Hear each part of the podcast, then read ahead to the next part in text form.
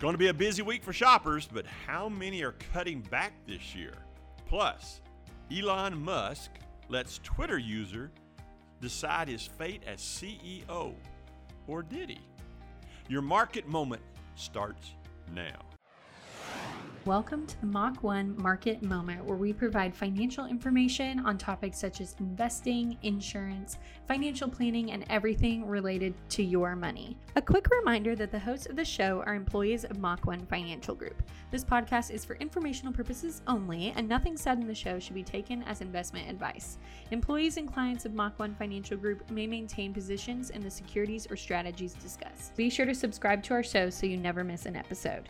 Also, follow us on all of our social media platforms. We are Mach 1 Financial Group on Twitter, Facebook, LinkedIn, and YouTube.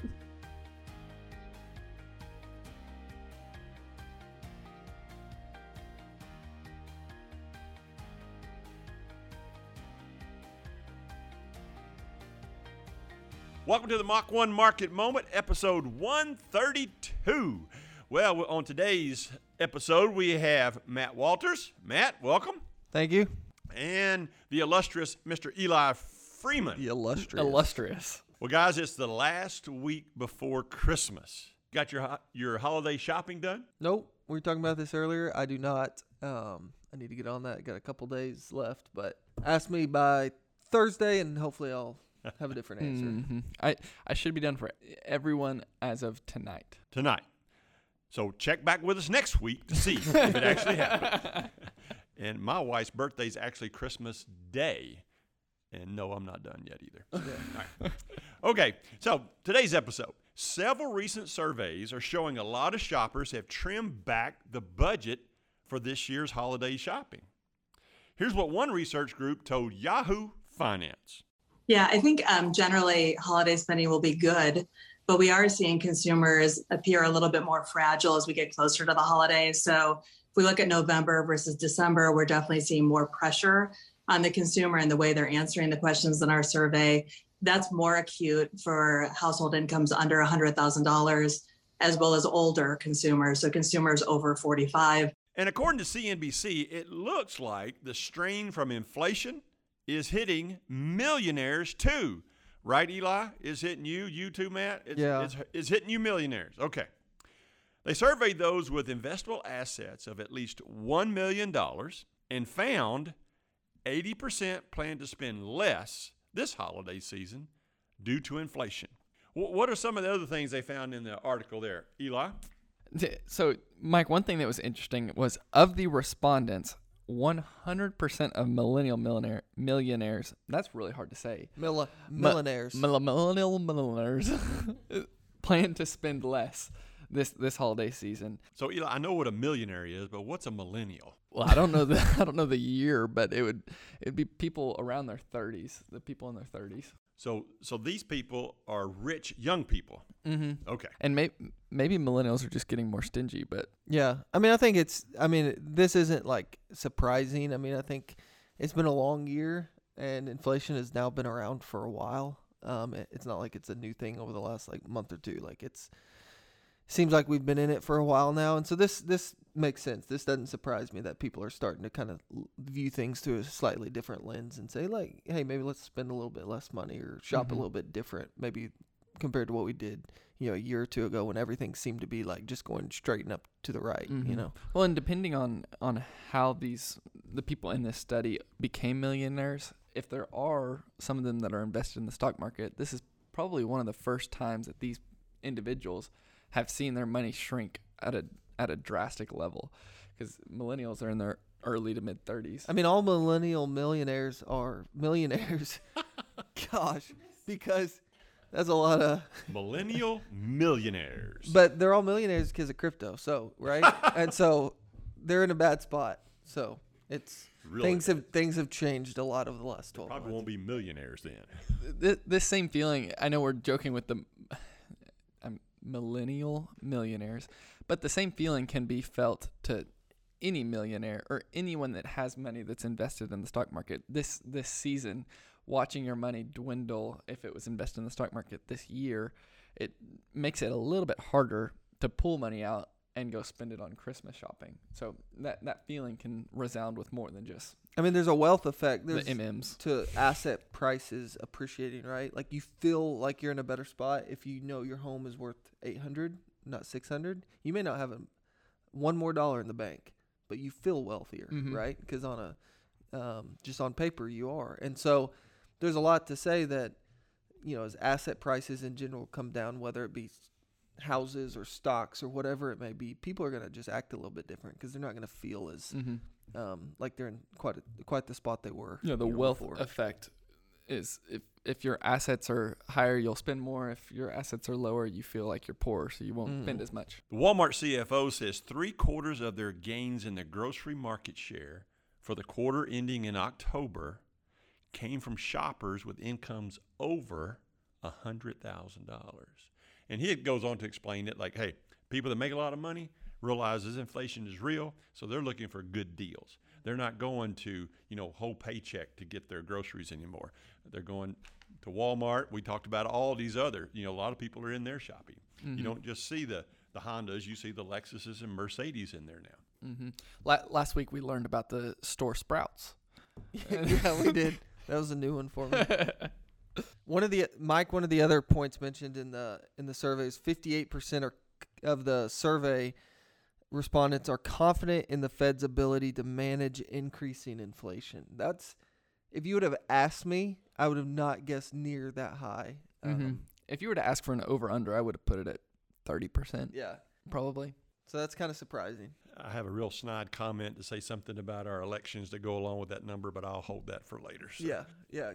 Mike, this is this is your last podcast. Yeah, podcast. kid, my last podcast, so Go out with a bang. Yeah, but that's surprising that 58%, I mean, think that the Fed can can manage increasing inflation when they have a horrible track record of being able to manage, you know, soft landings and inflation and all this stuff. They have a really bad track record of of doing things well. So, again, these are millennials, right? yeah, They haven't lived through this before, that's true. so maybe that's a lot of hope that Right. the Fed can do this right.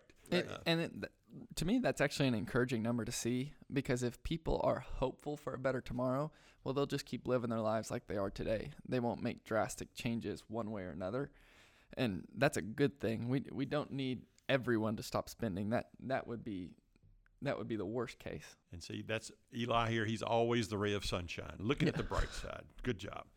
All right, let's shift gears to home builders' sentiment. So, what are home builders thinking about this time of year, Matt? Well, a milestone for home builders with builder sentiment dropping for the 12th straight month. That's according to the National Association of Home Builders. But they say there's a bottom starting to form, and that this recent drop, they say, was the smallest in the last six months.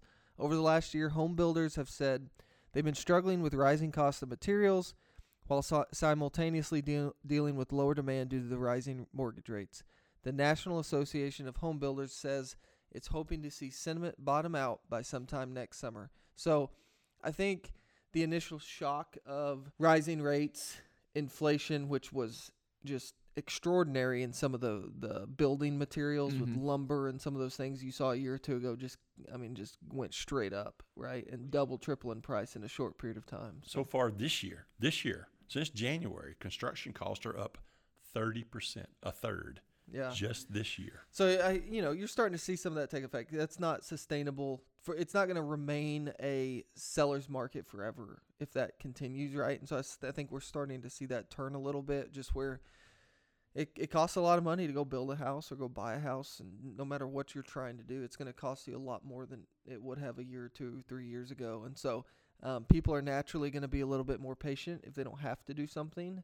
Um, and so again, it's I don't think it's a bad thing. We were kind of at an unsustainable growth rate and trend there for a while anyway. So I think things slowing down and cooling off is is a positive as long as they don't come to a screeching halt and just you know crash, which I Mhm. don't I don't think is going to happen. Um, especially in our kind of bubble here in Northwest Arkansas, I think we're maybe a little bit more Mhm. protected from something like that. But um, a slowdown was warranted. And so. and this is anecdotal just to Northwest Arkansas, but when I was purchasing a home back in January, if a home that was built by Rausch Coleman or these these grade builders where they go in and build a whole neighborhood, as soon as it was listed listed on the MLS, it was purchased.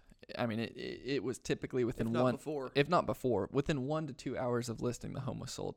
Now I keep up with Zillow and just look for fun. Now you're seeing that those whole neighborhoods will be on Zillow for weeks or a couple weeks. It's just it's shifting to where buyers aren't wanting to buy as aggressively as they were. So exactly what you were saying. Well, our interest rates first part of the year are around three percent, right? Mm-hmm. And they're about what now? And Six uh. Yeah, that's They've come down from the high, from the highest point. But high, high sixes. I think now they were up in the sevens last month, I believe. Well, the same article talks about 35%, about a third of the builders have reduced their selling prices by about 8%. Well, if your interest rate is 6 or 7%, you drop the price 8%. Uh, I don't know if that's a wash because you got a, usually a 30 year mortgage on that. No, it's still more expensive. Okay. So if you're looking for a home, uh, you may be in, be in good shape. If you can get your financing set up, uh, prices should be coming down. If you're getting ready to sell a home, uh, you probably should have done that six months ago. All right. Here's here's just an off the wall question, and we didn't we didn't script this, so guys, I'm interested to hear your thoughts. Are arms becoming more attractive now? Adjustable rate mortgages? So an adjustable rate mortgage, so everybody understands, is adjustable. You're locked in for two, three, five years at a usually lower rate than current rates. And then at the end of that rate, it goes up a certain percentage, not to exceed a certain amount. So would it be a smart thing to do to get an arm now, Matt? I mean, if you think rates are going to be lower in the future, then sure. Yeah. You know, um, yet to answer your question, are they more attractive now than when rates were at two to three percent? Yes, absolutely. Right. I mean, if you're going to be forced to go out and borrow at seven, you're going to be looking at all available options, right? Um, versus when you're two or three, you're just like, hey, lock me in, and how long can I lock this in for? Mhm. Right, thirty years plus, whatever. So I think people are definitely out there um, weighing weighing those options and should be. You know, just price it out, quote it, and um, you know, especially if you can get a longer arm. I'm not a big financing expert, but if you can get a decent rate locked in for a uh, relatively decent period of time, you know, that could make sense. And that way, if rates don't come down in the next year or 2 you you've Mhm. got some time to wait that out and see what happens. Mm-hmm. Well, one of my thoughts on that is right now, currently, the one and two year yields on bonds are higher than the ten year yield. And so if you if you have an arm and it expires in that two to ten year period, it's possible. I'm I'm, I'm not going to go out and say guaranteed, but it's possible that it doesn't adjust up. It stays the same or even goes down. Well, typically the way I mean the the play there is you you're going to refinance it. If you think rates are really going to move in a in a material way, you're doing that just to get the better rate now, and then as soon as rates really actually dropped, you're probably going to try to go lock that in with a fixed and just refi it. But um, and I think you know it's definitely worth looking at. Mm-hmm. In a prior life, I moved. I was in a major food company. and They moved me around the country six times in 20 years, and so I almost exclusively did arms because I knew I wasn't going to be there very long. So I did two, three, five year arm, and sure enough, within two years, we moved on to something else. So if that's the case, you know, here in, in Northwest Arkansas, a lot of people do that. These major food companies, they come in, they get their experience with Walmart, and they move them off to their corporate office or whatever. So that may make sense. Good, good thought, Eli. All right, let's move on to Mr. Elon Musk. Elon Musk. Hey, do you guys know? Here's a trivia question. How many companies is Elon Musk the CEO of as of today? Well, should I should I tell you what I thought before you told me this before the episode? well, I, before this episode, I thought three, but Mike, you corrected me on that. Matt, any thoughts? Yeah, you told me it was five, so that's my best guess. It, it is five. Of course, we all know about Twitter, he just bought. We know about SpaceX, you know, space exploration. We all know about Tesla. But the two that most people don't know about is a boring company. A boring company, it doesn't mean it's boring. It means it actually bores things like for subways and things like that. And he also has a company called Neuralink. They make brain implants. He said he was gonna.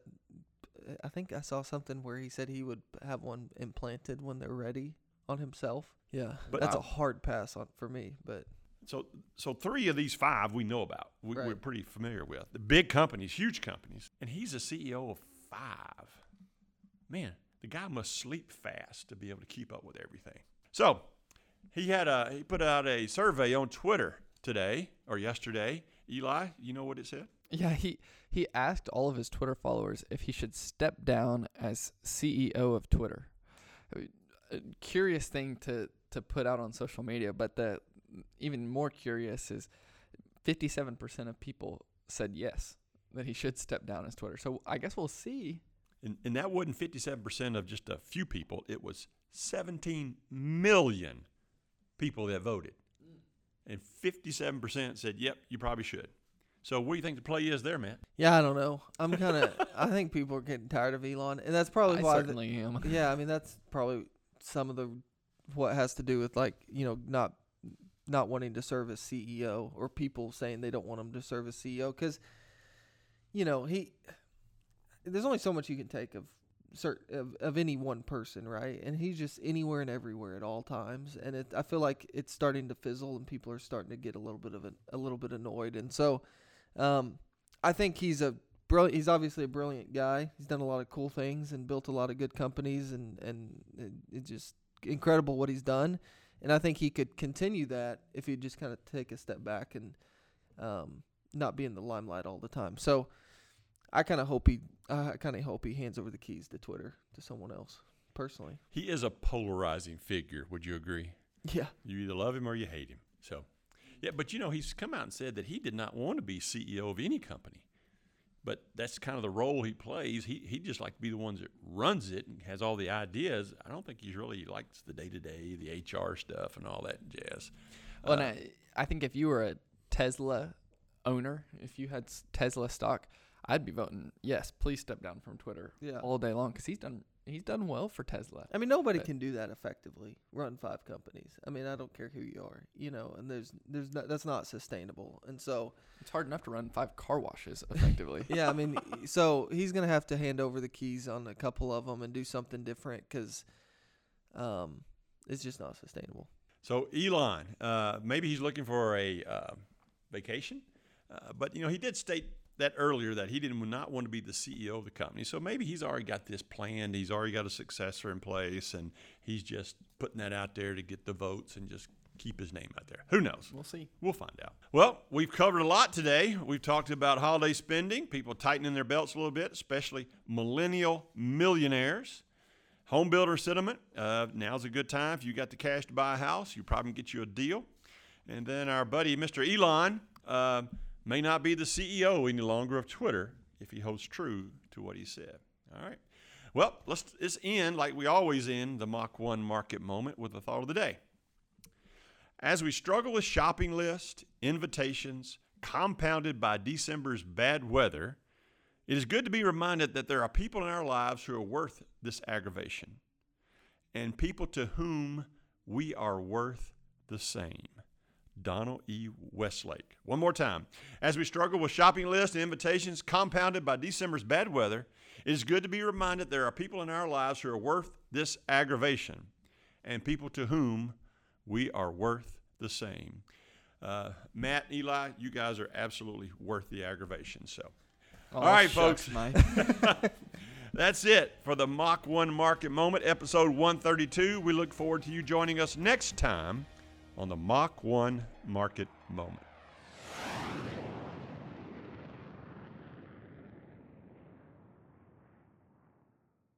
Mach 1 Financial Group LLC, Mach 1, is an SEC registered investment advisor located in Bentonville, Arkansas. Mach 1 may only transact business in those states in which it maintains a notice filing or qualifies for an exemption or exclusion from registration requirements. SEC registration does not constitute an endorsement of the firm by the Commission, nor does it indicate that the advisor has attained a particular level of skill or ability. Past performance is not a guarantee of future results. All investment strategies have the potential for profit or loss. The information presented is the sole opinion of the speaker and is not meant be investment advice. Mach 1 does not provide tax or legal advice. You should speak to your tax or legal advisor regarding your specific situation. For full disclosures, please visit mach1financial.com slash disclosures.